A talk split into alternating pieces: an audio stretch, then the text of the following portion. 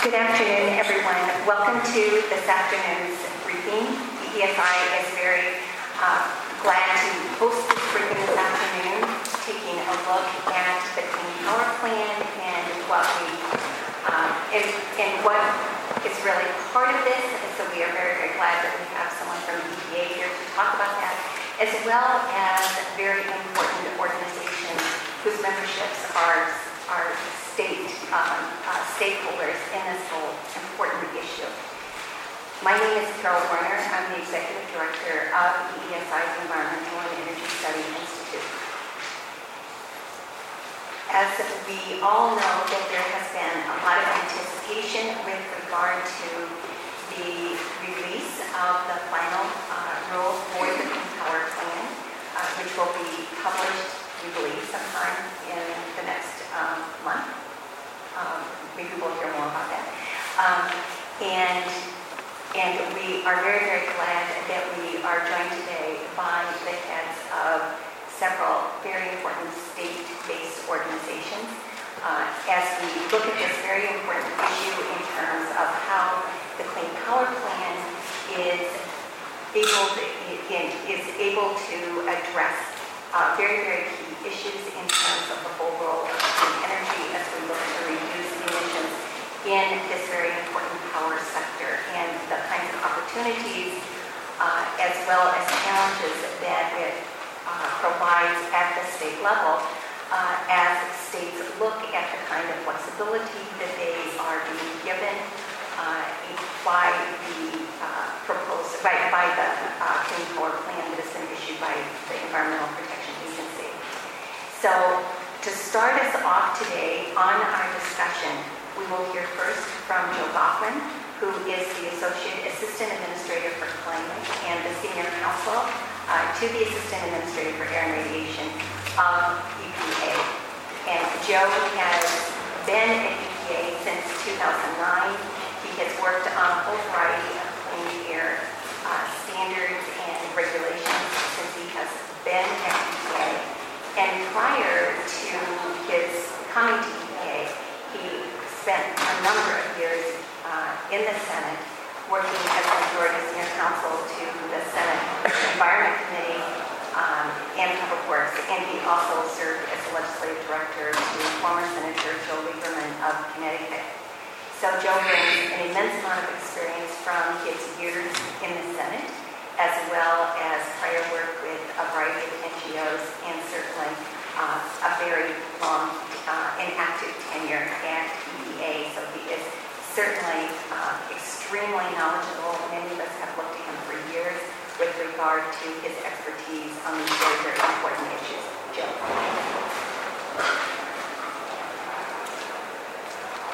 Well, thank you, Carol, for the introduction, and uh, thank you for um, letting me uh, share the program um, with the three other uh, organizations that are, are here today. Um, I, I, think uh, it's really worth spending a few moments recognizing um, their contributions and the contributions of their members, um, both to all that's happened in the last two years plus in putting together the Clean Power Plan and looking forward to the fact that um, the folks that um, EPA is sharing the program with today um, will be doing, uh, uh, will be doing, I feel like saying, all the work going forward. Um, because not only uh, as a formal matter um, uh, uh, will the states be uh, in the lead in implementing this program, um, but the, the three organizations represented um, will be contributing um, at least as much creativity and insight um, and leadership um, to the path of implementation of the Clean Power, Clean Power Plan um, as they have already contributed um, uh, uh, in, its, in its development. and I, would, I will do my best to repay them and repay your all's patience by keeping my remarks as brief as possible so that we can get to their presentations uh, and to discussion. Um, I believe that uh, many of you have seen the slides that I am about to, to go through.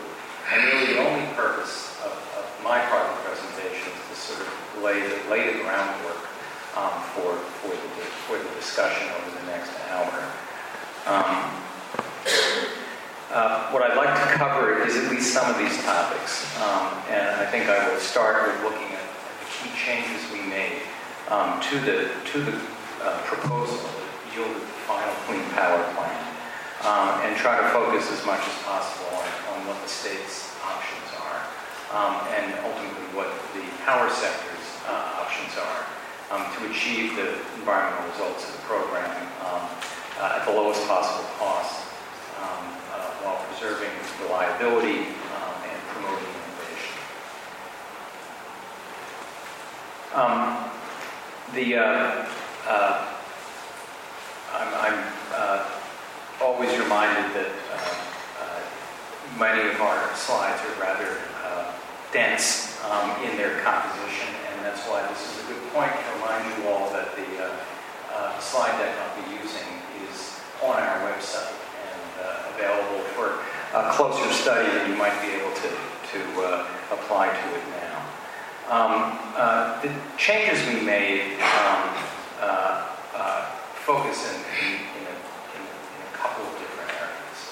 Um, uh, as you know, our first job is to establish a determination about the, about the best system of emission reduction. That's our job, EPA's job, um, to do a, a qualitative and quantitative analysis as to what works best um, to reduce carbon pollution, and then to translate that into a standard.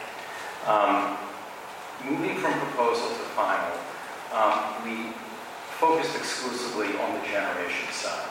After having proposed uh, what we called building blocks that represented a, a combination of generation and demand side management.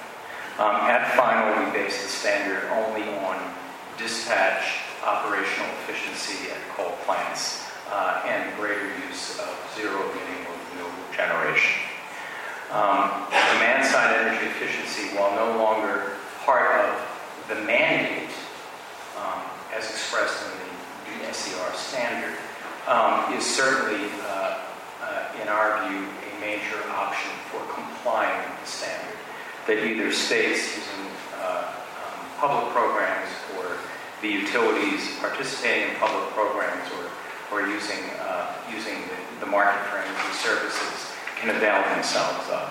And while we took, uh, took building block four, demand side management, out of the mandate, we still see it um, as a prime example um, of how you can achieve uh, carbon reductions um, while maximizing uh, cost savings and overall operational efficiency of, of the system.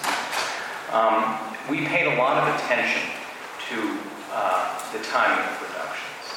Now, we express the standard um, in two tiers. Um, first is an interim target, um, and then is a final target. The final target being uh, in place in 2030, and the interim target representing um, a standard that had to be met on average over a multi-year period. Um, at proposal, um, we defined that multi-year period over the course of 10 years between 2020 and 2029. And our intention was to give states and utilities um, a significant amount of flexibility in choosing the time at which they achieved emissions reductions over that 10-year period. Um, we got uh, voluminous and abundant comment to the effect that while everybody appreciated the lip service we gave to allowing states and utilities to, uh, uh, to uh, uh, choose their own emission reduction trajectory or glide path, the way we had calculated the standards and the way we uh, generated the state goals really as a practical matter did not allow. Um, at final, we were determined to deliver on that, on the commitment. Uh, and from our own analysis and the feedback we've gotten since August 3rd, when the administrator signed the rule and the president uh, unveiled it, um, the feedback we've gotten is that this time we uh, got it right. Um, not only do utilities have until 2022 as opposed to 2020 um, to register their first reductions, but the way we structured uh, phasing in of the standards for coal and natural gas plants, uh, and therefore the state targets that are derived from those standards um, will work to provide utilities with the kind of flexibility and headroom that we intended to provide all along. Um, uh, one of the things that people noticed about the proposal is that um, we defined the best system reduction and expressed the uh, standard, if you will, that, that, that, represented that determination by means of state targets. Uh, and uh, a great many commenters observed that that is not exactly how the Clean Air Act works. Clean Air, work, Clean Air Act, and in particular Section 111, um, uh, applies to sources themselves, applies to the emitters. So we made a, a significant shift in how we calculated the application of BSER. And we applied it directly to the universe of emitting sources. Uh, once we made the determination as to what constituted BSER, we then generated a uniform rate, um, emphasis on the word uniform, for all affected coal plants, uh, and a uniform rate, again, emphasis on the word uniform, for all NGCC. Um, so that uh, the uh, basis of BSER, the standard in which we express BSER, um, more closely resembles uh, the way in which we've set standards um, since uh, uh, the beginning of the history of the implementation of the Clean Air Act. Um, now, we did not discard the state target approach. What we did instead is apply the two standards each state's fleet and generated, as we did a proposal, a state goal. Um, and the state goal is essentially the, the linchpin of allowing states a broad range of options and flexibility for uh, establishing plans and programs to meet the standards. Uh, the menu ranges from simply applying uniform rate to a state's sources to putting in place a variety of energy programs that yield, in the end, the equivalent um, of, the, of, the, state target. Um, in addition, we express each state's target not just as a rate, but also as a mass goal, so that states have the option of using some form of emissions allowance trading, uh, in addition to the option of using emission rate trading. Um, in, doubling back to the shift from expressing the, the expressing the obligation not as state goals in the first instance, um, but as emissions rates for coal plants and emissions rates for gas plants.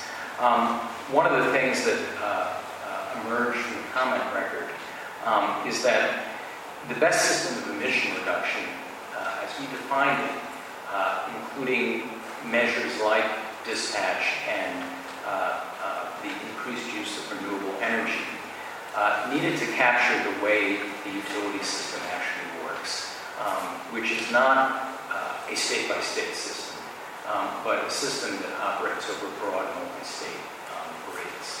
Um, and so the way in which we uh, calculate um, how much and how fast to apply renewable energy, and how much and how fast to apply increased dispatch Um, was, uh, was calculated on a grid-wide basis, not on a state-by-state basis. Um, as a result of this combination of elements, we think we did a lot to promote the option or promote a range of options that we were asked to promote um, by a good many states that, and in particular by utilities, in ways that would really facilitate their adopting compliance strategies that maximize flexibility, uh, including, again, through the use of emission rate or emission mass trading. Um, we had proposed uh, that uh, state plans be uh, submitted under uh, uh, a, a, three, three-year schedule. Um, one, a one-year schedule for states that didn't need an extension, two-year schedule for standalone state plans that did need an extension, and a three-year schedule for state plans that involve multi-state strategies. And we became persuaded, again by ample comments and evidence in the record, that to really be true to the on, on the ground reality of state administrative law, uh, which often includes participation by state legislatures, we really needed to accommodate a three-year um, state plan horizon. Um, while some states we expect will submit complete plans by September 2016, um, other states um, had the option of submitting in September 2016 um, what we call an initial submittal that essentially establishes two things. One, a reasonable basis um, for uh, an extension request, and two, some markers of progress that they've started the process of, of putting, their, putting their plans together. Um, and finally, uh, we opened up the uh, set of approaches that were available for states that wanted to uh, adopt multi-state trading. Um, what we contemplated in the proposal was only one mechanism, and that would be upfront interstate uh, agreements. Um, what we uh, devised, um, thanks to some very good suggestions from some of the folks at the table from other groups, um, is that we build in a kind of trading concept. So we describe the forms of state plans that would have the effect of allowing sources covered by those plans to use credits or allowances from other states that themselves have uh, adopted comparable approaches. Um, this slide is, is really a, a, way of illustrating the way which we uh, uh, set the coal rate and the gas rate, and then apply those two rates to the actual existing fleets in each state. Um, so that again, we have rate goals and mass goals for each state, but they are now, instead of the primary expression of the BSER standard, they're derived from establishing that standard on the source level. Um, the, uh, the, the, the, folks in the room um, who have ridden along on this journey with us are, are doubtless familiar with what we call the building block approach. Um, and these were really the three, or now, were the four, now the three building blocks that we used to capture um, what we saw as the best system of emission reduction. Now, it can't be emphasized enough.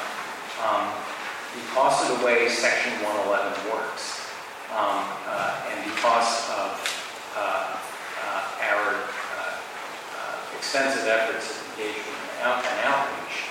Um, in many ways, what we define as the BSER is a mirror of what we heard from states and utilities in terms of what they are already doing, um, either by design um, or as a collateral effect, um, uh, in adopting measures and policies have the result of reducing CO2. Um, so uh, uh, the BSER uh, really is, as much as anything else, a record of what we were told um, states already have experience with, and utilities already have experience with, uh, in terms of what works to reduce uh, carbon pollution. And what we're seeing, and a great many other analysts, both inside and outside the government, seeing as the prevailing trends going into the future. Uh, in many ways, um, uh, it's the market, already existing utility strategies and already existing state policies that, um, uh, that are driving uh, BSER. That's why the focus is on uh, enhancing the operational efficiency of coal-fired power plants, increasing dispatch to existing uh, uh, natural gas combined cycle plants, and increasing the, the use and deployment of, of renewable energy as what we've defined as the best way um, to reduce carbon pollution.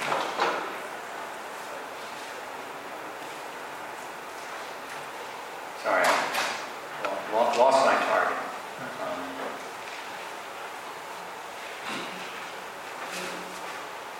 there we go. Um, I've already alluded to this, um, the, the Clean Power Plan timeline, um, taking account of both the state planning process and ultimately the utility implementation uh, process um, you know, sums out at 15 years. Uh, we expect to see submittals a year from now um, from states uh, uh, laying out the basis of their need for an extension and their uh, sort of down payment in terms of actions that they've been able to, to muster in the first year. Uh, September 2018 is when plans are due, uh, and January 1st, 2022 is when uh, the compliance period begins. But again, compliance is ultimately defined as uh, an emission uh, reduction total or emission reduction rate met on average over the 2022 to 2029 period.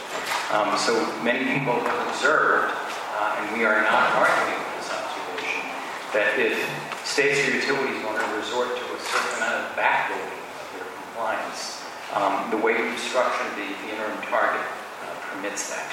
Um, and we see that as uh, not, a, not an inevitable outcome, but certainly an outcome to uh, that could be instrumental to ensuring reliability and ensuring that innovative technologies have enough develop uh, and be deployed, uh, including attendant in- infrastructure investments such as transmission building and upgrades to accommodate um, increased use of renewable energy.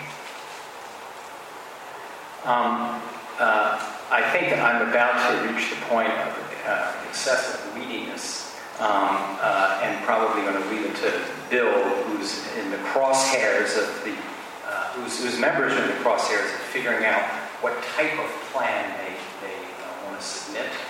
Um, and if you don't think that chart is too weedy, wait till you see this one. Um, uh, this, folks, is what uh, choice looks like.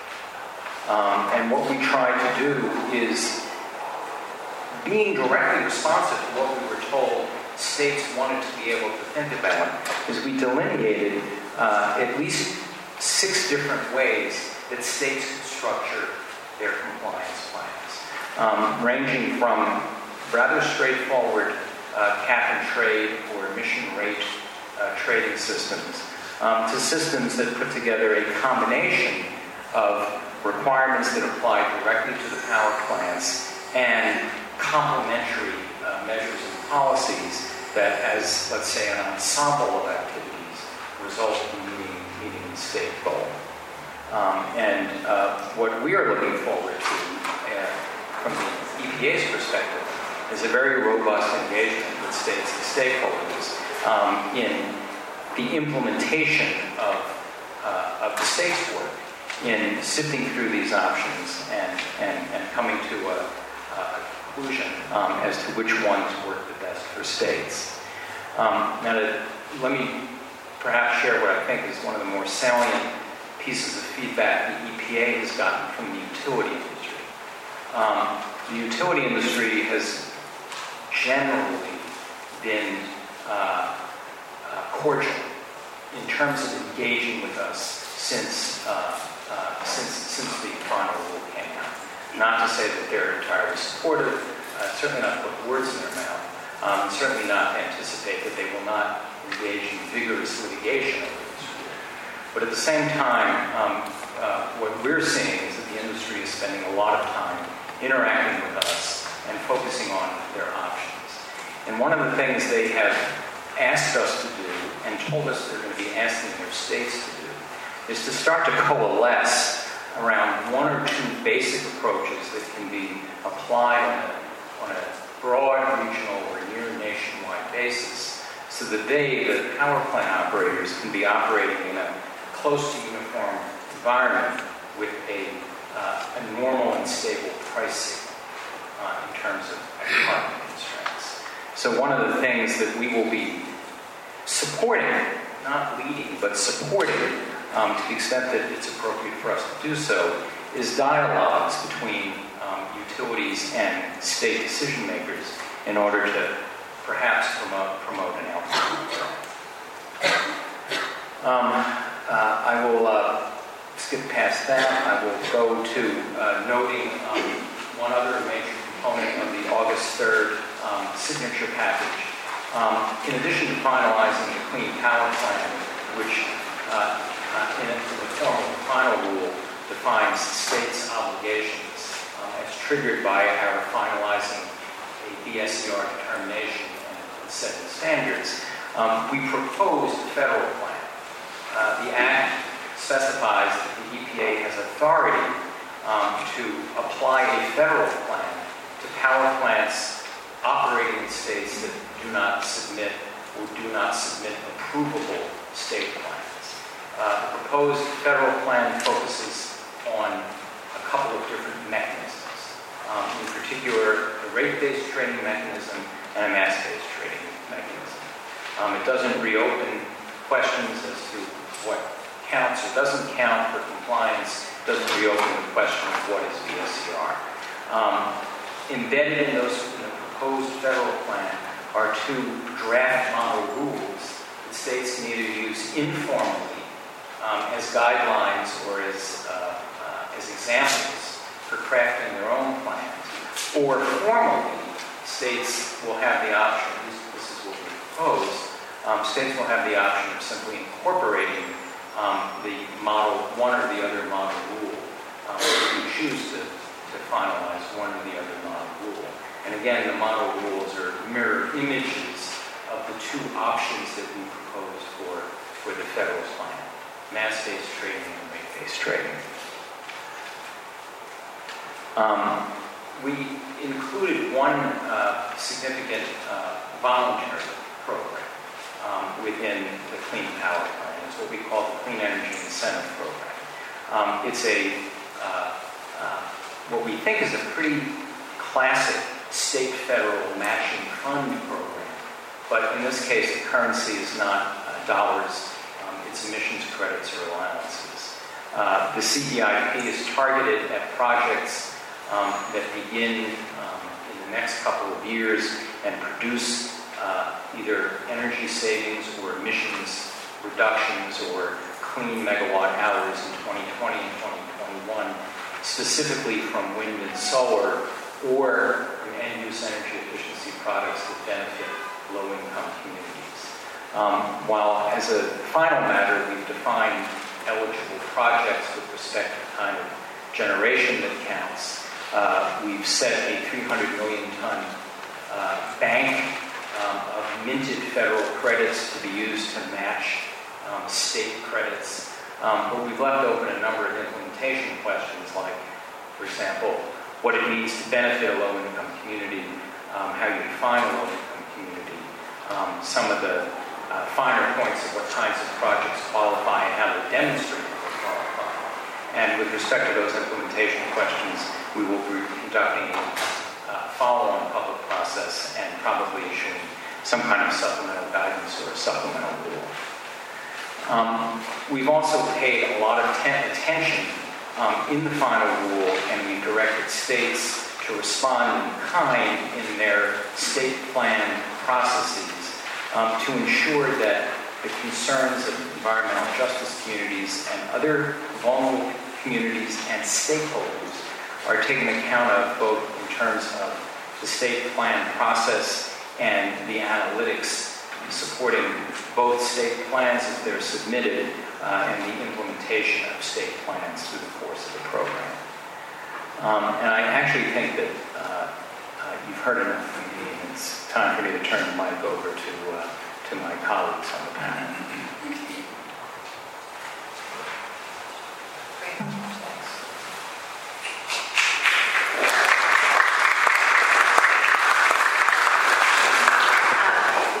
Joe, for providing that walkthrough uh, with regard to the final Plan.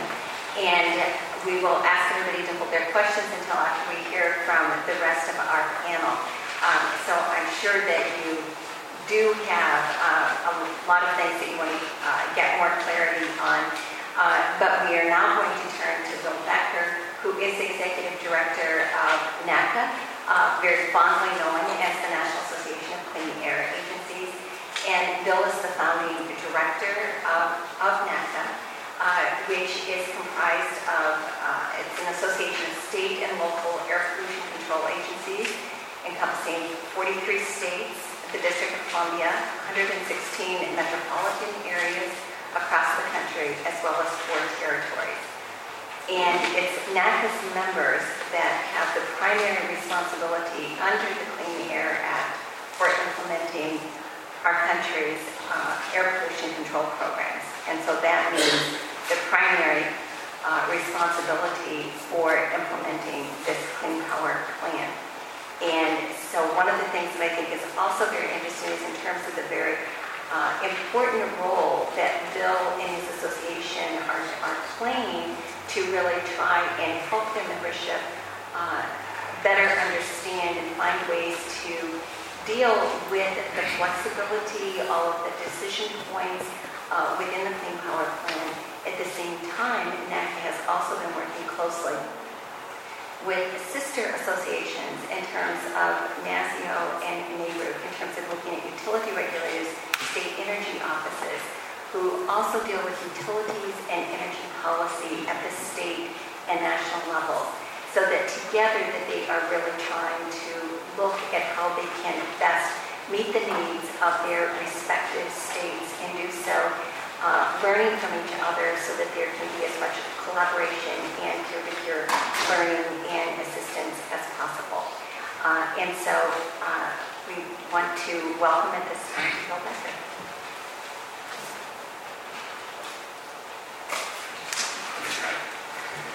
Thank you, Carol, for that very nice uh, invitation and to and to your staff for uh, inviting me to uh, represent state and local air pollution control agencies around the country. So I'm going to spend a few minutes uh, following up on the excellent presentation that Joe Goffman made that set the, uh, the table for what is ahead for the states. Uh, but before I do, let me tell you what I'm going to talk about. Uh, I want to describe a little more who we are, uh, what some of the general reactions are to the Clean Power Plan. And I'm going to try to give you a general sense of where states are coming from. Um, all states are different, and you'll find that when I speak about uh, their general view. Uh, how we're working with stakeholders. Uh, I'm going to make some comparisons of the state targets to show you how they differ and how some of the state targets have differed from the proposed rule to the final rule. Uh, describe a few of the state choices. I have a similar slide that, uh, that Joe presented on that very complicated um, morass of options, but it's important that you see it maybe five times today. Um, it'll sink in.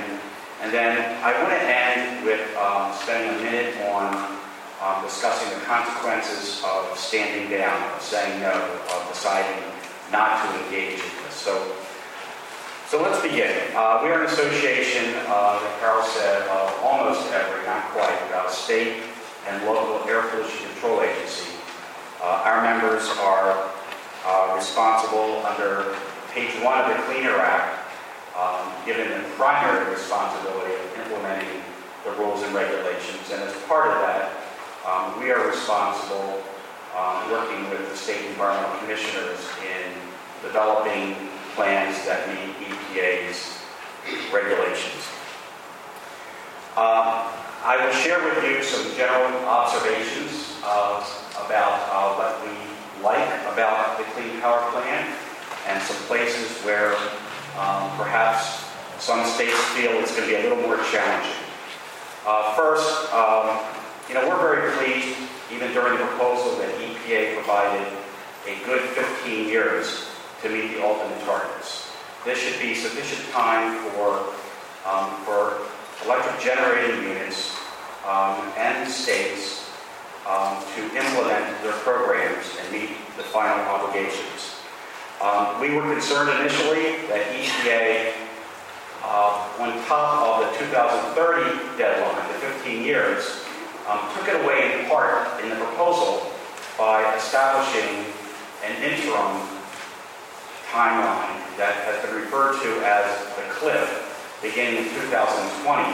And many stakeholders, not just states, felt it required too much too soon and would set us up for failure. And I think to EPA's credit, they listened and they extended the initial phase of the interim compliance uh, timeframe pathway to start in 2022, and that's going to be very helpful. Uh, EPA um, heard loud and clear that um, the timeline for states submitting plans, not just for those that are asking for additional time for a multi-year plan, but just generally states who are establishing uh, a, a single um, state plan um, needed more than just the one year or perhaps two years. And so EPA for everyone has said, let's give three years for compliance. There's a quid pro quo coming in with the first year plan, but this is going to be very helpful to overcome some of the initial problems that we face. Uh, this wasn't so much our issue as the reliability safety valve as uh, the utility industry's issue, but it's one that did affect um, what's going on in the states. And we don't think it's going to be used much, but having a safety valve in the role is helpful and I think gives um, everyone an ability to you know, sleep easier, to know that if things do go awry, then there is uh, a way to address those problems. And finally, and uh, the next slide will demonstrate this, um, perhaps not for everyone, so I don't want to paint too wide a brush, but uh, EPA made some very important changes to the targets to make the targets for many of the states more equitable. And this is a this is a graph that uh, uh, one of my colleagues in my office uh, put together that uh, shows in the blue the wider range of proposed goals, but in the red um, they are narrowed considerably. So the the difference between the um, the most significant target and the least significant target has been narrowed considerably in the final rule than it was in the proposal. And Joe had mentioned uh, some of those reasons. It has to do with, um, in essence, EPA taking a very conservative view of applying the same emission limit for coal-fired or gas-fired, and depending upon the mix of fuels in a state, apply those accordingly. And the gap has been narrowed considerably and it's more equitable. Um, here's another way of looking at the data. Um, this shows the differences between the proposed rules state by state. We've actually identified the states. You can, you can derive this information if you look at the raw data in EPA's rule. We've just made a picture out of it, a graph out of it. But it showed um, the first 10 or 12 states show how obligations have gotten a bit more stringent compared to the proposed rule and the last, you know, 30-ish states show how the final targets have gotten less stringent. And if you look at this just just along, you know, what the data shows, um, you could you could argue that um, many of the states, um, everything else being equal, are doing better under a final rule than under the proposed targets, with everything else being equal. That's a simplistic conclusion, but this shows um, how things have changed from proposal to final. Um, I don't want to leave the impression that everything was hunky-dory uh, amongst the states with regard to the Clean Power Plan. Um, there are still some lingering concerns, and in some states they are legitimate, and they're going to have to work a bit harder to get through these. For example, uh, the deadline, even giving three years total for submitting a plan is going to be challenging for some, especially where legislatures only meet every other year or only meet a few months during the year. So this is a complicated role and it's going to take some extra work, especially by those states who have to adopt special authority to give them the tools to respond. Um, unlike the proposal, uh, states are not given credit for earlier actions uh, to the chagrin of uh, a number of states. EPA has taken other um, ways of trying to address that, uh, including the program that, that um, Joe mentioned with the Clean uh, Incentive Energy uh, program. But, um, but nonetheless, um, actions that were taken several years ago are not necessarily going to be credited as, as the states had hoped uh, initially. Um, some state targets are going to be difficult. Uh, not everybody did better under um, the final rule. And even if they did, uh, for some targets, it's going to be a new challenge for them. Most of the states haven't developed compliance plans, don't have uh, programs for reducing greenhouse gases, and it's going to take um, a new and uh, uh, expansive effort, um, not only within the agency, but working with other stakeholders who are impacted, unlike most clean air programs. Uh, I mentioned the Clean Power Plan remains complex. It's 1,500 pages, I think, to get through it. The states are really trying to get through it these days. I know very few people, other than my office mate, um, who has read the entire document and actually understands it. And uh, finally, and, and for those for those of you that are that are working with, um, for a congressman or senator, uh, this last one is important. Uh, and, I, and, I, and please forgive me for sounding a bit parochial, but um, this program is not going to be implemented by itself. It requires resources, and the Clean Air Act provides state and local air pollution control agencies with money uh, that is appropriated by Congress to run programs. And this is a brand new program.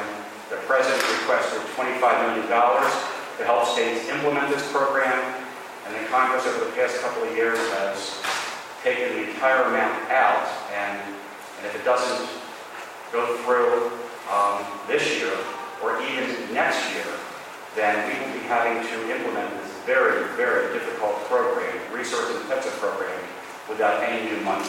And um, that's, that's problematic. Okay, so um, we are working uh, really well with stakeholders and in a, in a, I think, important way. Um, this started uh, at the proposed stage. When EPA came out with its proposed rulemaking for the Clean Power Plan, um, states, unlike any time I've ever seen in my over 40 years in Washington, D.C., began sitting down not only with the normal um, folks that they deal with on a day-to-day basis, um, the states reached out to other entities that have heretofore not been involved in policy development on clean air issues, including state energy officials and state utility um, regulators who you'll hear from in a second.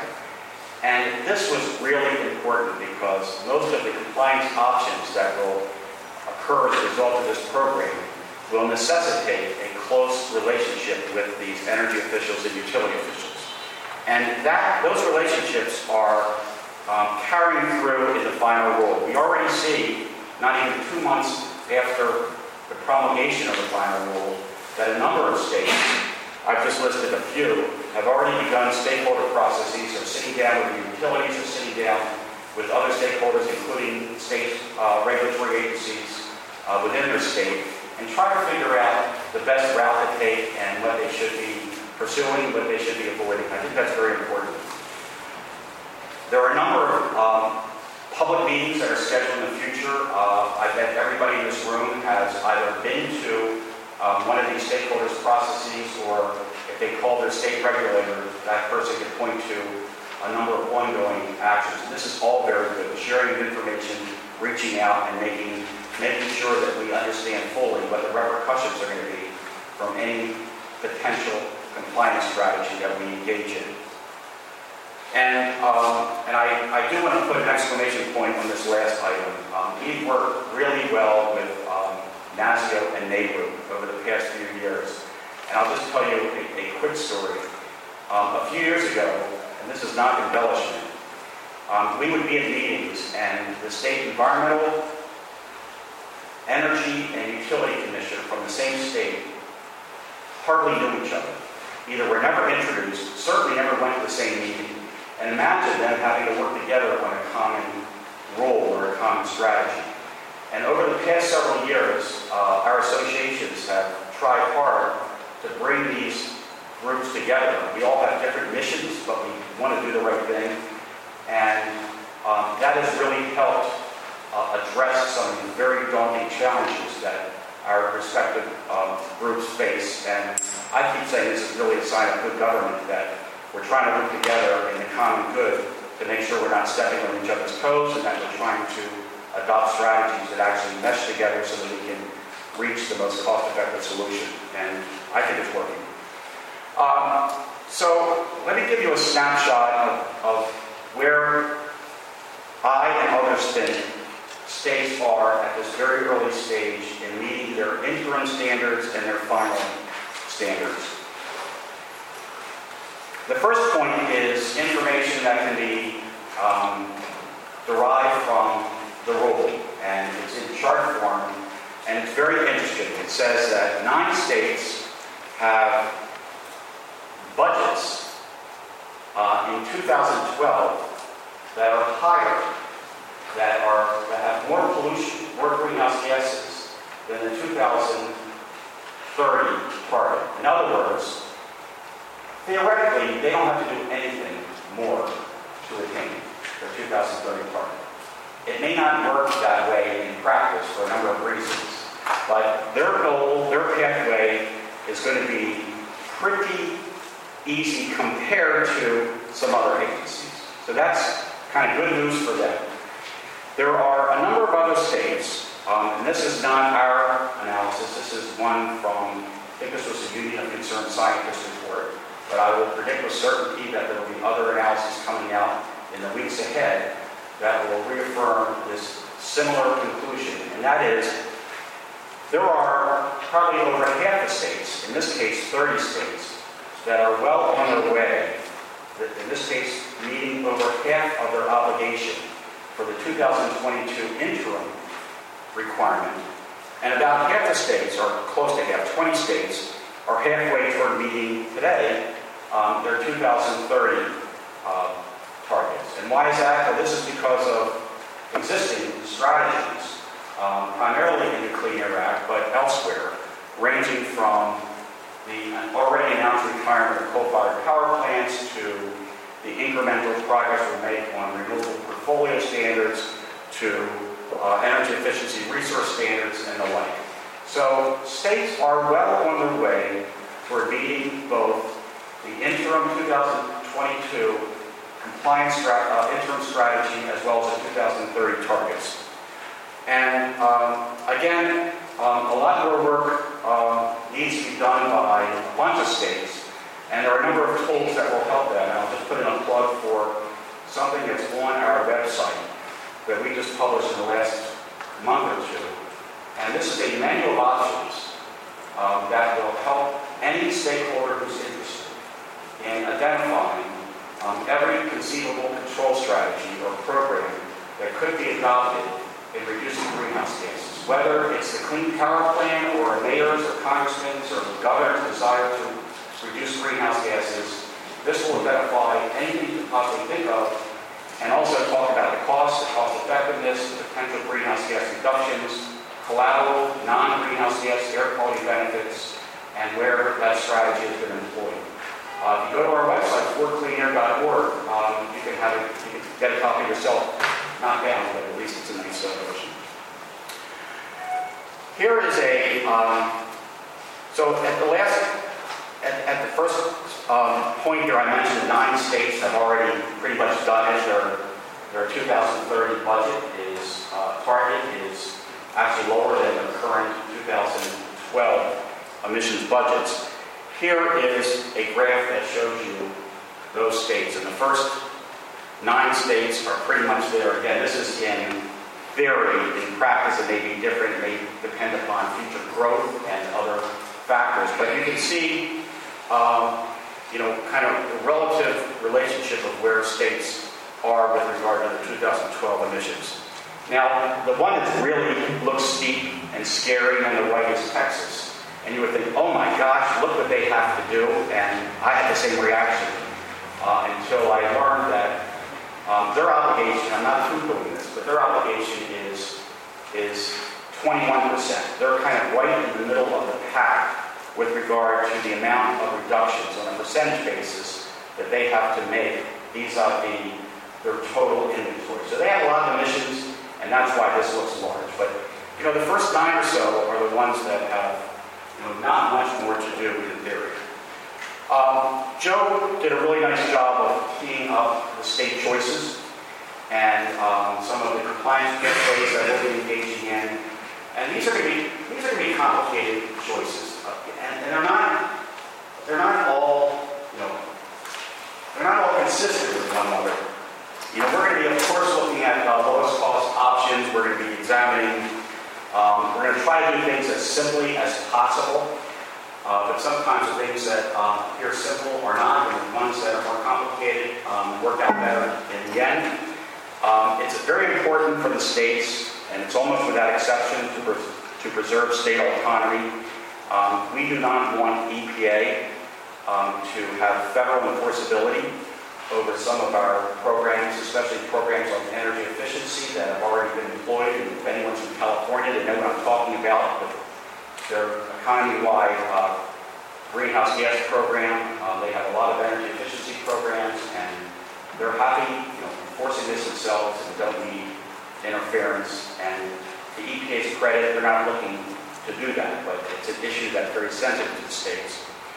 Uh, And we, we will, many states uh, will want to talk with other states and possibly engage in either formal or informal interstate strategies that will really help those states meet their obligations.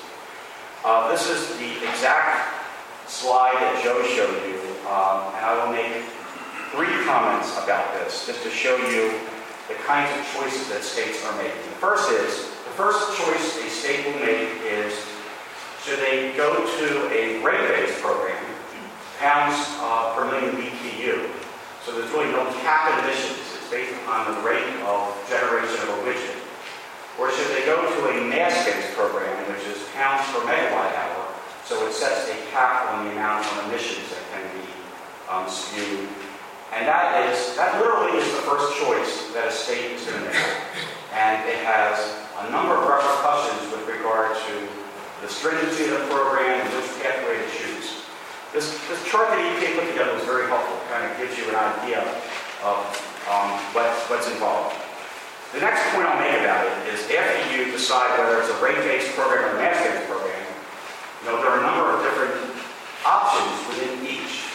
And you know, if you look at a rate-based program, the pound per million BTU, if you wanted to adopt, say, an energy efficiency program, there are some criteria that are extremely important that maybe David will get into in a second, that, that requires regulators to make sure that the energy efficiency gains are indeed credible.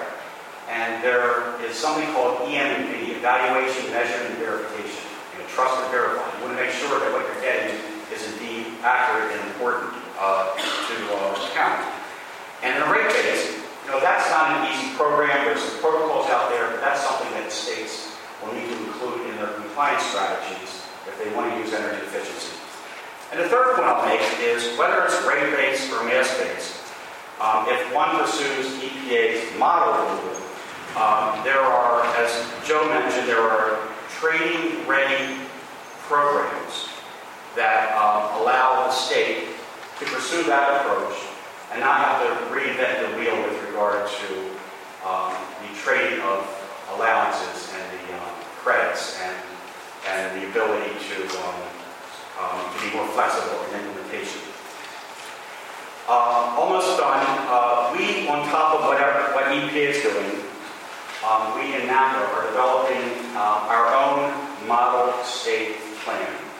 Um, it is, um, it probably will be similar, but a bit more expansive than EPA's model. The purpose is to have a state-generated product with regulatory language and preamble language that can be used by states um, literally in toto or pieces in the development of their strategies. We are anxious for states to meet their obligations on time, and we're trying to do everything we can, whether it's a menu or a model, um, to help them so that they don't, you know, they're not faced with sanctions or other penalties for not um, meeting these uh, obligations. And we hope to have this out by the end of this, this calendar year. Finally, just I promised I would say a word about um, the consequences of saying no.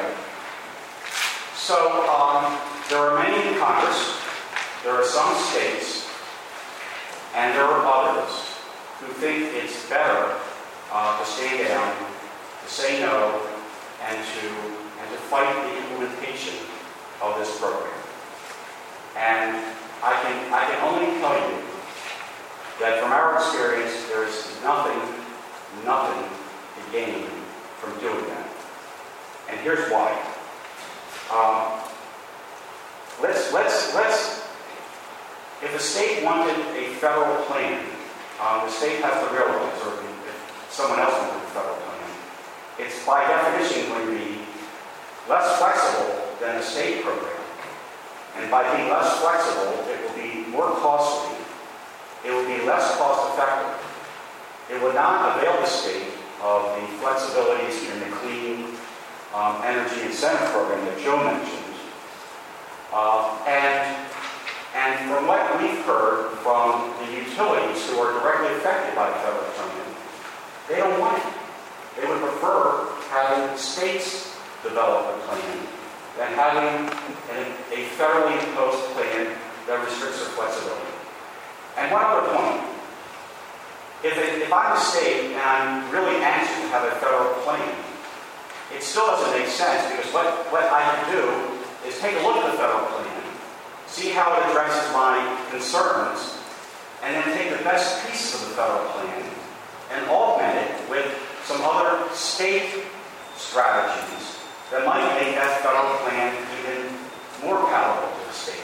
There is nothing to be gained by implementing or being subject to a federal plan other than calling attention to oneself. And, you know, given the importance of this program, I don't think that's really a good alternative. So with that, I'll conclude and say, uh, you know, the EPA's credit, uh, they did engage in an unprecedented level of, of stakeholder involvement. And I think the final rule, while not perfect, and while it does have some concerns and it is going to be challenging, does reflect that EPA listened in large part. Um, we hope that uh, most states will reject a federal plan and work with the stakeholders in implementing this program. Um, from what we can tell, people are working very, very quickly and responsibly in starting that process. And there are plenty of tools, not just ours, to help. So with that, I say thank you.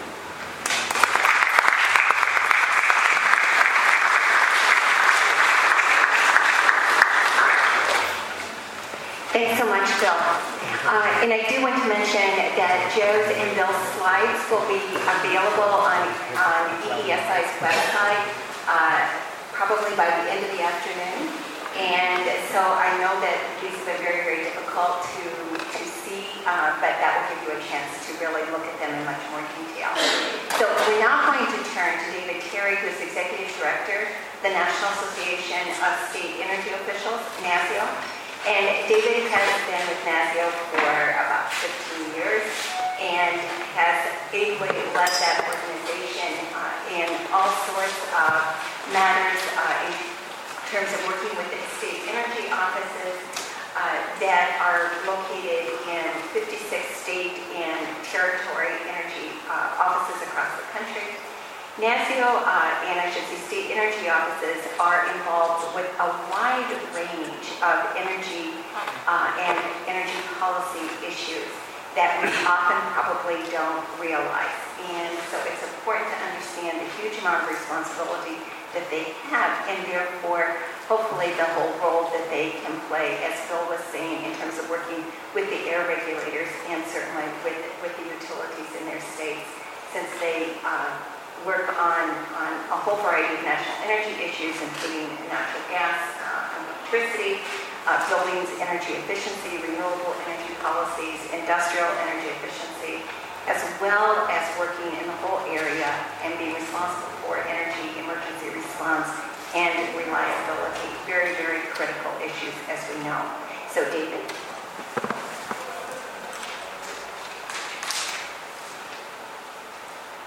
Thanks, Carol, and thanks for uh, your time this afternoon. Just following up on some remarks that Bill made, um, I think the uh, collaboration between our three organizations and more importantly our organization's membership has been uh, remarkable. It's made things, I think, go as well as they have. The input we were able to provide to EPA, um, I think, in the formation of the rule um, was certainly helped by that collaboration. Uh, a couple of, uh, things to give you a sense of the lens that our members bring to this issue. First of all, there's obviously a great deal of diversity among the states with regard to Clean Power Plan. For that reason, NASEO has not taken a position on the Clean Power Plan. What we have worked hard to do, uh, along with our colleagues here today, is to ensure that flexibility um, and state options were preserved, and certainly reliability. uh, and also affordability. Uh, To give you a sense of where our members come from, they are typically appointed by their governors. They either inform uh, or advise the governor on energy policy, broadly speaking. That's distinct from regulation. So uh, many of the, the vast majority work on leading comprehensive statewide energy plans and energy in every sector, not just electricity. So uh, they bring that sort of a lens to, to bear as well as uh, an economic development lens. As, as uh, no surprise to anybody, uh, governors, legislators are obviously always focused on uh, economic development as a part of what they do. So those are maybe some caveats to how the energy offices have approached this activity. Uh, I just want to touch on a, a few key points, um, following up a little bit on what Bill said with regard to some of the issues that are being looked at with, uh, with efficiency.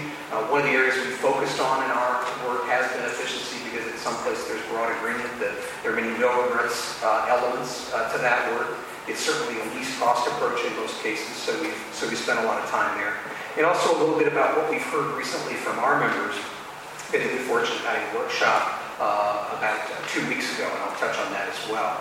But I think first and foremost, we've been listening to our states. And uh, in the case of our members, they look at not only the investor-owned utility efficiency programs, which are largely overseen by um, the utility commissions across the country, but also the efficiency programs and policies that the state carries out in other areas, whether that's building energy codes, efficiency resource standards, or importantly, from our members' perspective, private sector voluntary efficiency efforts. Uh, the sum total of those sort of non-utility program efficiency efforts are uh, significantly larger than the utility efforts from a dollar perspective. In the public buildings sector alone, there's about six to seven billion dollars in cost-effective, uh, no cost to the taxpayer, no cost to the ratepayer, privately financed efficiency improvements in state and local buildings across the country as one example.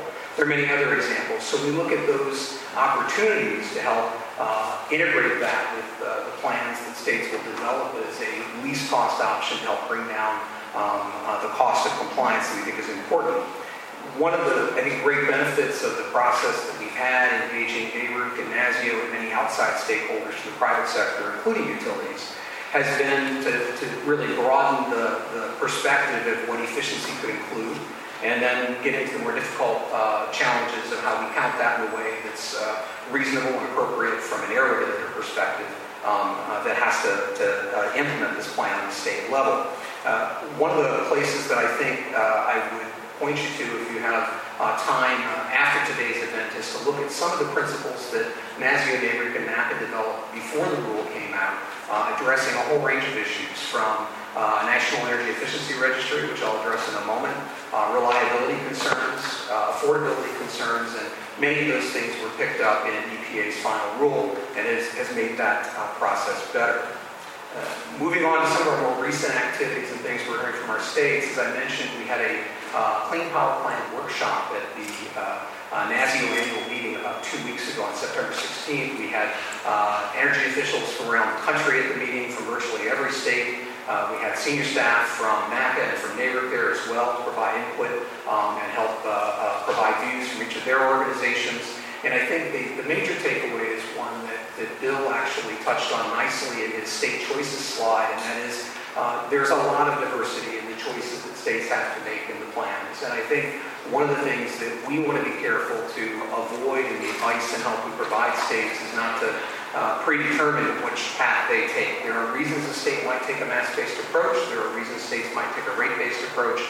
What we want to see uh, from an NASEO perspective is that we are taking least cost uh, uh, approaches going forward, and, and principally that includes efficiency, but includes other resources as well. I think the other piece that we heard from our members more directly is the Clean Power Plan is certainly having a significant impact on the electricity system, but there were many uh, changes, a transformation really underway in the electricity sector long before the Clean Power Plan was even, even considered or on the table. Um, certainly a, a, a huge uh, move toward natural gas because of low cost and also low emissions and a variety of other uh, reasons. Uh, many new energy efficiency and energy technologies that make uh, higher levels of efficiency possible. Um, microgrids, uh, LED lighting, just a whole variety of approaches uh, to energy efficiency, the use of energy, the distribution of energy, and the production of energy that weren't available uh, five and ten years ago. All of those things are coming to bear in the state planning process that, that sits alongside this activity. So uh, it is complicated, but I think on the other side of this, we have a um, toward a really more robust and vibrant electricity sector in the long term when you take into account uh, the uh, investments in infrastructure and resilience that go along with um, these changes uh, beyond the Clean Power Plan. Uh, the uh, other item I'm going to touch on is uh, measurement, the evaluation, measurement, and verification EM&V. We have found generally, for those of you familiar with, particularly with investor-owned utility efficiency programs, there are there's a long history and good examples of the EM&V. Uh, there is a long history and great examples in the private sector uh, with energy savings performance contracting, efficiency programs that are applied to state and local buildings, and a variety of other programs. Many of those have been noted by EPA, by the states, by our organizations, and I think um, the key takeaway in that area is while it's important to get uh, the savings verified and get them right, uh, I also think it's important to not make the perfect the enemy the good. Uh, we have, uh, we do have interests uh, in the private sector, and the public sector, making it, I think, so difficult that it would make efficiency uh, go from being challenging and a great opportunity to something that would be virtually impossible. And so that's an issue we're paying close attention to, and we're certainly hearing from our members on that as well. Um, one other, uh, I think, in, important service that all three of our organizations provide, uh, but NASEO is taking in a little different direction, is responding to our members' questions.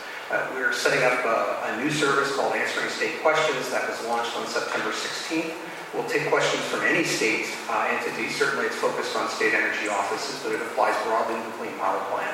We'll take the questions that come in. Uh, we'll refine those if they need to be informed or expanded. Uh, provide those to EPA in an attempt to get an answer in a way that uh, hopefully moves everybody forward, makes that process uh, efficient.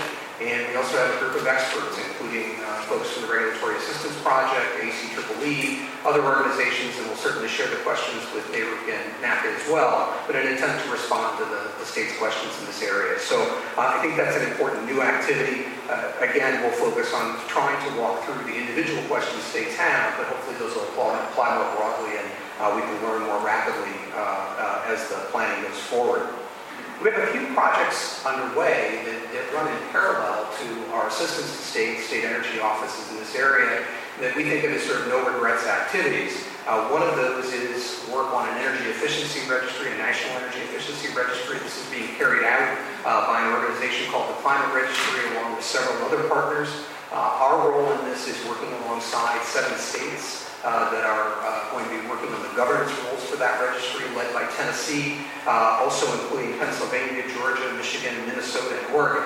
Uh, to be clear, that registry, although it has great application for this particular rule, it has great application for many other state activities. Uh, reaching uh, agreed upon energy goals, efficiency goals that the state has, meeting other air requirements that are in place, and it brings a level of transparency and uh, fungibility of the uh, efficiency credits um, uh, that, are, that are out there. I think it also opens the door to a wider range of efficiency activities, uh, some of those private sector efficiency activities that are voluntary in nature, for example.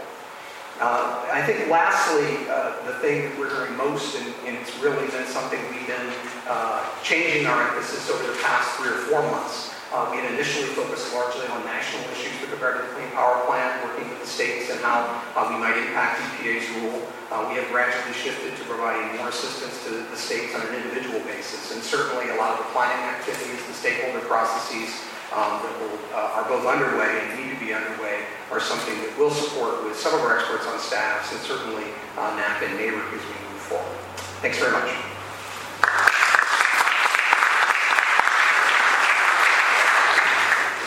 Great. Thanks very much, David. Um, and now we'll turn to our final presenter, uh, Charles Gray, who is Executive Director of NARUC, the National Association of Regulatory Utility Commissioners. Chuck has been Executive Director of NARUC for uh, 20, uh, well, since 1999 and has uh, been uh, working with NARUC uh, basically for his whole career.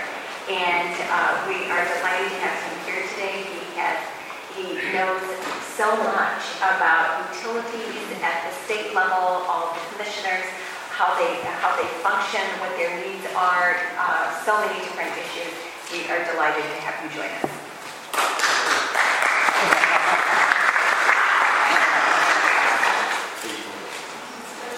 Um, thanks, Carol, for the, the kind introduction. Um, that was very nice. And uh, I think we're supposed to be done at 2:30, so I'm going to go very quickly so there's time for uh, Q and A at the end. Um, Really pleased to see Joe here today. Um, EPA has reached out to our members uh, in in a way that we've never seen before from very many federal agencies. And it's been, I think, a- a- an exceptional, an exceptional uh, relationship that we've- we've we've carved out with them. So thank you, Joe. Um, I've got the standard disclaimers that, um, that uh, David had as well. Um, First, these are just my words, so I'm not speaking on behalf of any given specific NARUC members. And secondly, we too have taken no position on the Clean Power Plan. Uh, We have members that have, and uh, I think once the, the rule is, is put on the Federal Register, we'll see which side of the litigation our members are on. I expect we'll see members on both sides of the litigation as it goes forward. To those of you who don't know um, what NARUC does, uh, we represent the State Utility Commission. So our members regulate electric service, natural gas service, water, telecommunications and the like, on- and regulate their economics, so they're economic regulators. Um, What that means is that the states, that the state commissions uh, will have a- a large say in how the compliance plans are written, even though they won't be the principal uh, authors, if you will, of the, of the plans. Um, Almost everything that utilities do fall within, within the jurisdiction of either the state commissions or FERC, Federal Energy Regulatory Commission, which has been very active in working on this as well. Uh, They regulate transmission and wholesale market issues as well. Um, So uh, we need co- coordination, I think, with the three N, with the three Ns. I won't go into that any further. I agree with both of, uh, both uh, David and Bill about the importance of all that. Uh, Right now, our members are just considering what I call threshold issues, and I think we've heard some of them already up here today. uh, Whether to do their own plan or to to defer to the federal plan, whether to do a single state plan or a multi-state plan, uh, whether to participate in the Clean Energy Incentive Program, whether to ask for more time, or whether to do a rat- rate-based or mass-based uh, approach. Um, I think the states are just beginning to di- to digest the rule, and as I, as we move forward, some of their choices become clearer. Uh, One thing we're learning, and I think I I appreciate Bill mentioning the money that was not appropriated, um, is that the resource uh, poor right now. All of state agencies, this is a a heavy lift uh, implementing this, this, uh, this rule. It's something I think very- from the state commission perspective that we haven't really seen uh, in my tenure, which is a long one, um, at this, at this scope and and importance moving forward. Um, I won't go into why that three, well, the, the work the three ends have done together, you've heard a lot of that. Uh, uh, we are, um, we started working together actually back in the Carter, uh, the the Clinton administration years and years ago, and I'm still, I can remember that sort of. And, um, so we started the the relationship about three or four years ago, and I think it's been very important to the, the success that we're likely to have. Uh, What's NARUC's take on the, on the Clean Power Plan? Well, our focus is primarily on two issues, and uh, David mentioned them as well, reliability and affordability. Uh, We are working very closely with FERC, as I mentioned, um, and uh, as they were developing the proposal with the safety, the safety valve. Uh, We didn't take a- an official position on that, but many of our members were quite pleased to see it in the EPA rule was issued. Um, We anticipate moving forward that the quarterly meetings that uh, EPA, FERC, and DOE are planning to hold under the rule, as I understand it, uh, that we have some, some- some participation in that. Uh, We also have a- have representatives on the planning committee of the North American Electric Reliability Corporation, sort of an obscure agency uh, called NERC, um, as they prepare to provide technical support and analysis of the impact of the Clean Power Power Plant on grid reliability. Um, Just touching on some of the issues that, um, the threshold issues I mentioned, uh, and I'll just finish with this. What what we're hearing from some of our state commissioners as they go forward on what their choices are are likely to be in the next, in the next uh, few, few months. Um, The first question, should a state submit a plan or should it defer to the federal implementation plan?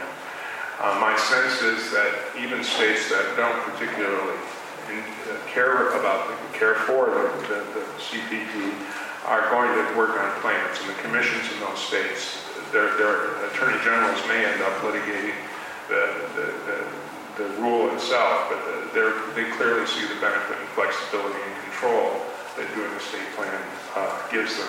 Uh, So I, I anticipate there will not be a large number of states that, and I think Bill's sermon probably convinced them, um, that uh, were, uh, that would, would defer to the federal government. Should a state request an, uh, an extension to file their plans, I think from what we're hearing, a lot of states are going to ask for extensions. Um, Although I did see in the trade press today that the governor of Pennsylvania has sworn on a stack of Bibles to have his plan fi- filed next year, so we'll see how that goes. Uh, Rate-based versus mass-based. Um, I- A lot of the discussion there, it seems to be in favor of a, of a mass-based approach from the, the state commissions. I think they're familiar with um, how cap and trade programs work, worked in the past, and with the SO2 rule under the acid rain uh, uh, uh, program as well as some of the other programs.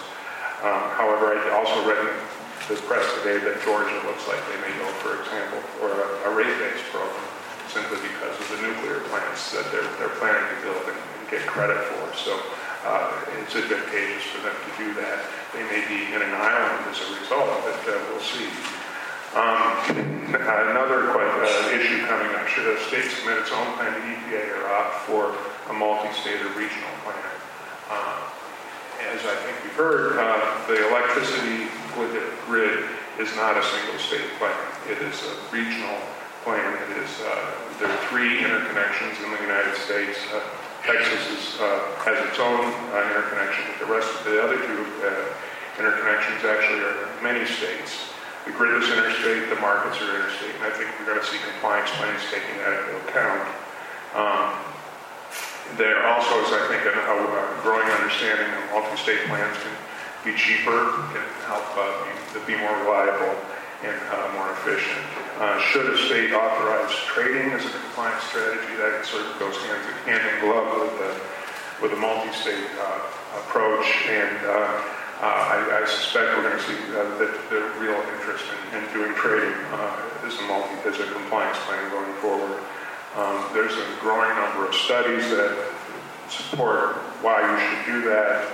Um, Unfortunately, I think the state commissions are going to have a say in how that's, that's structured, the trading, the trading uh, re- re- regimes, uh, simply because of if it's done by a utility, it it implicates rates, it implements costs. So uh, the state commissions will have a, a say in that. Uh, What, what we, what might see is a lot of um, uh, involvement in, in- the state legislatures and the governors on questions like that. And we'll see how that uh, uh, unfolds and how that affects what the states are trying to do.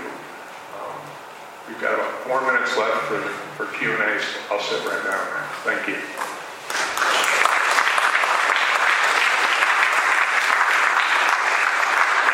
Thanks, Chuck. You whizzed right through a lot of very, very important things. And I want to thank our panelists for very, very thoughtful uh, discussions. And uh, let's open it up for a few concise questions uh, from, from all of you. Any questions? Okay, we'll start over here.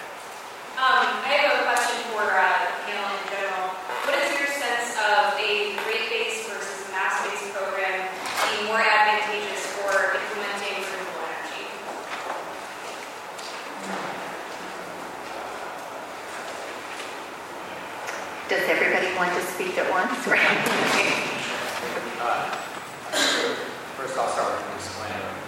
Uh, I don't speak for, uh, I don't even speak for the agency, let alone the other members on the panel. Um, First of all, uh, let me just uh, thank my fellow panelists for uh, validating my comment that how hard um, uh, they and their members are working. I think, you know, without even trying to illustrate the huge investment um, uh, you all made. And I guess the slogan is, "We're EPA and you're here to help us." Um, I- You know, there, there, there are going to be two schools of thought about that. And that's what drove our uh, being very even-handed in putting out a rate-based option and a, and a mass-based option. There are many people who think that um, to the extent that any megawatt hour uh, that carries with it zero carbon emissions um, is going to have uh, economic value that's realizable in the electricity market and in the compliance market. And there are those who think that um, under a rate-based program, the generation of an emission reduction credit uh, in monetizing um, uh, uh, in the form of an ERC, emission reduction credit, um, uh, the, the value of renewable energy is, is important. Uh, and we've heard both sides of that. And, and so, you know, we've designed an agnostic program. Um, and there may be other factors in the way energy is regulated at a state level that end up being decisive, um, not inherent, not the inherent design of, of the program.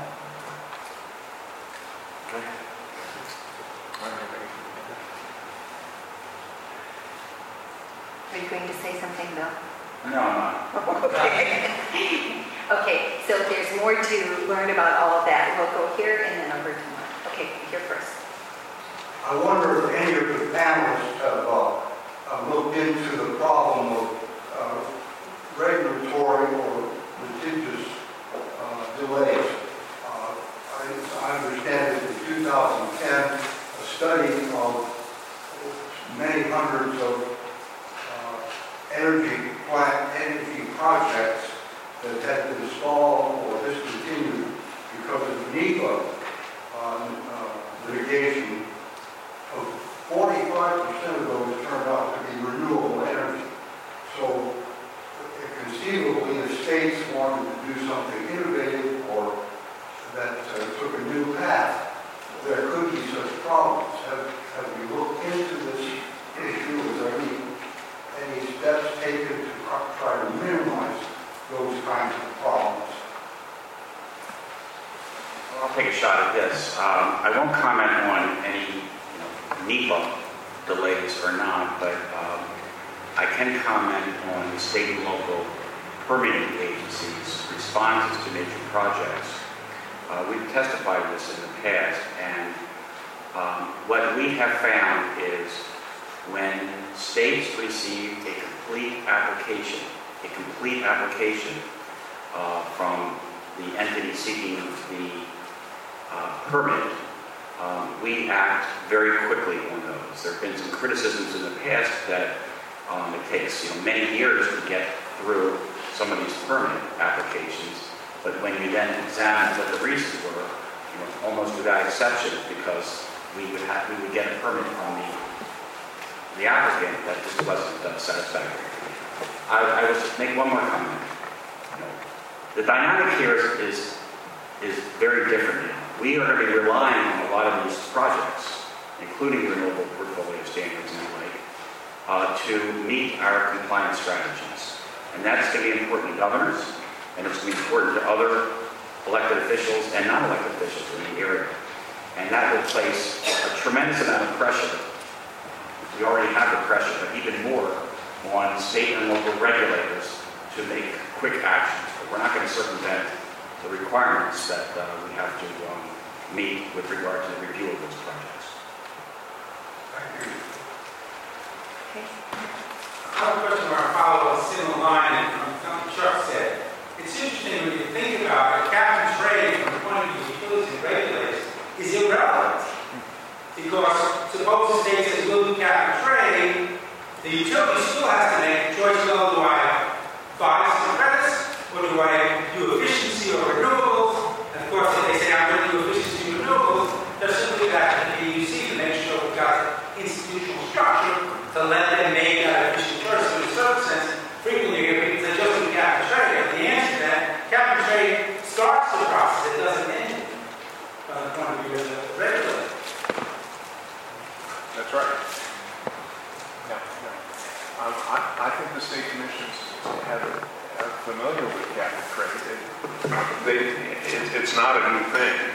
Um, when we were working with, Waxman-Markey, you know, there was a lot of state interest in doing that. I mean, there's a lot of opposition. It was very political as well, but there was, I think, an, uh, a feeling that we can do this back then, and I think we're still seeing that now. And I think, uh, It's just the start of the decision-making process for the utility commission. They want to see is that, is that the right prudent choice that the utility did, this versus that, and that won't change. I think that's, that's going to continue, um, regardless of how, the you know, the, the path that, that a state takes.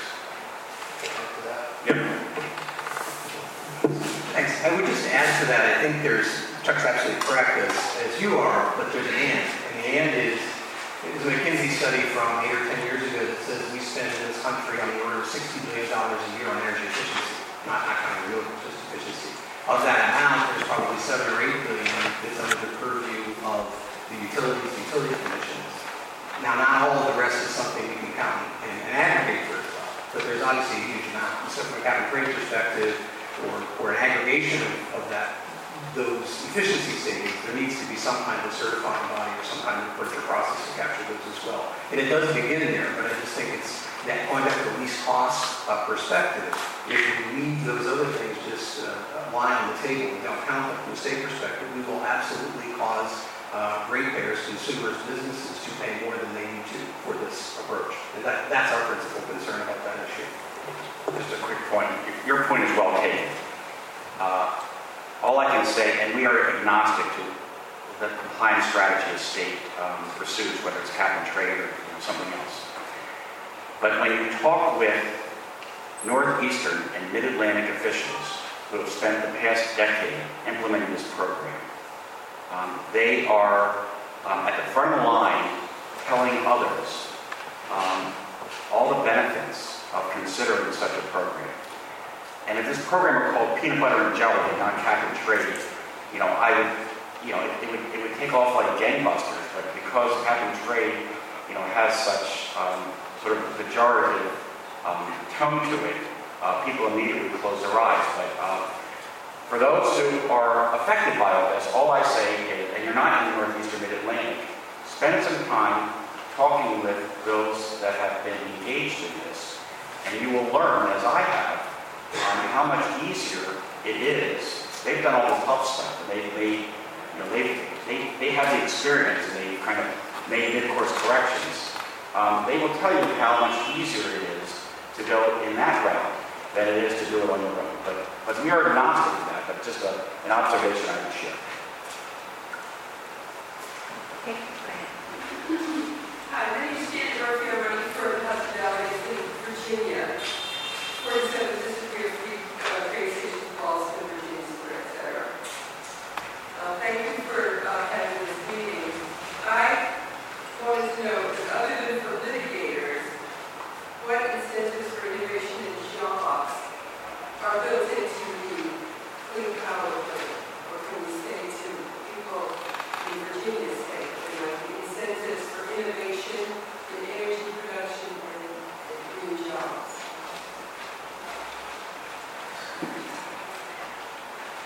Well, the, um, from, from EPA's perspective, we did actually do an, a, we did an analysis uh, that answers that question in part. Um, the, the, the fact of the matter is that um, compliance uh, is something that will require investment. And, uh, you know, to maybe try to unite the discussion uh, of a minute ago with the answer to this question, it's uh, cap and trade systems or emission credit trading systems really just provide a medium for the market for compliance, Mark Cooper suggested and other panelists suggested. Um, you know, emission reduction credits or allowances that are tradable don't just appear overnight uh, uh, through spontaneous generation.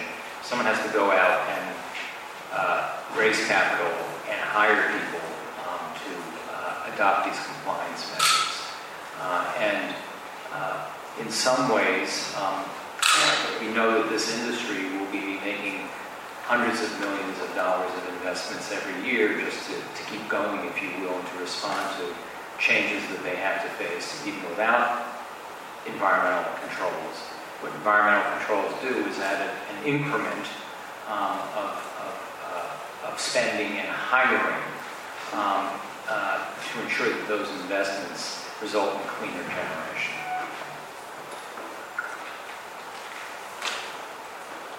Um, Okay, we'll take one last question. This isn't really a question, but a response also to to your question. Um,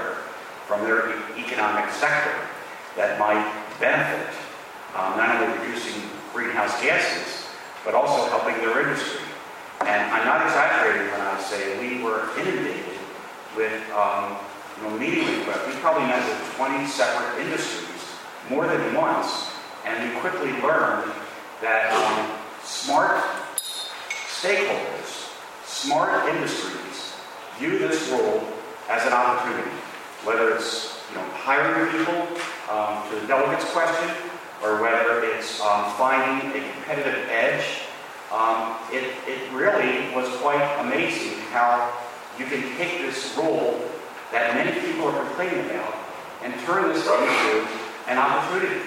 And, um, and, and one more opportunity that we haven't really talked about that I don't have time to is even if um, somebody just really dislike the notion of reducing greenhouse gases, there are collateral, very important air quality health benefits um, that also have job implications, by the way, that occur from this. Reducing fine particles that kill people, reducing sulfur dioxide, reducing smog forming emissions, all are a collateral benefit from this program. So smart people like yourselves should look at this as not just an additional imposition on industry, but an opportunity to really gain a competitive advantage. Um, Thank you, Bill, because I think that was a very good way to close this up in terms of really recognizing that while the Clean Power Plan um, has a, a, you know, a key function in terms of how to reduce greenhouse emissions, at the same time, it was done to make sure that there could be multiple, multiple benefits and question, and other questions with regard to health, the clean air, clean environment also addressed. And so I think that it is an opportunity, and your comment also reminded me of um, a note I received from a board member saying that in August, there was a major letter that was sent by um, a large number of investors two major corporations across the country talking about how important it was for the Clean Power Plan to move forward as opposed to being stuck um, because of looking ahead and looking at all of the opportunities and the need to really address all of these multiple uh, problems that have multiple benefits if we address them. So I want to thank all of you for coming. I want to thank all of our wonderful, wonderful panelists for their very, very thoughtful, careful presentations. A lot of information. Uh, we'll try and have these the presentations and everything up on the website as soon as possible. Look forward to your further questions. Please, please let us know. Uh, we want to help make sure that all of this is able to proceed in a way that can be as collaborative as what you have seen the work that is going on by these organizations by really trying to look at the issues and how can we solve them together. So thank you all very, very much for being here.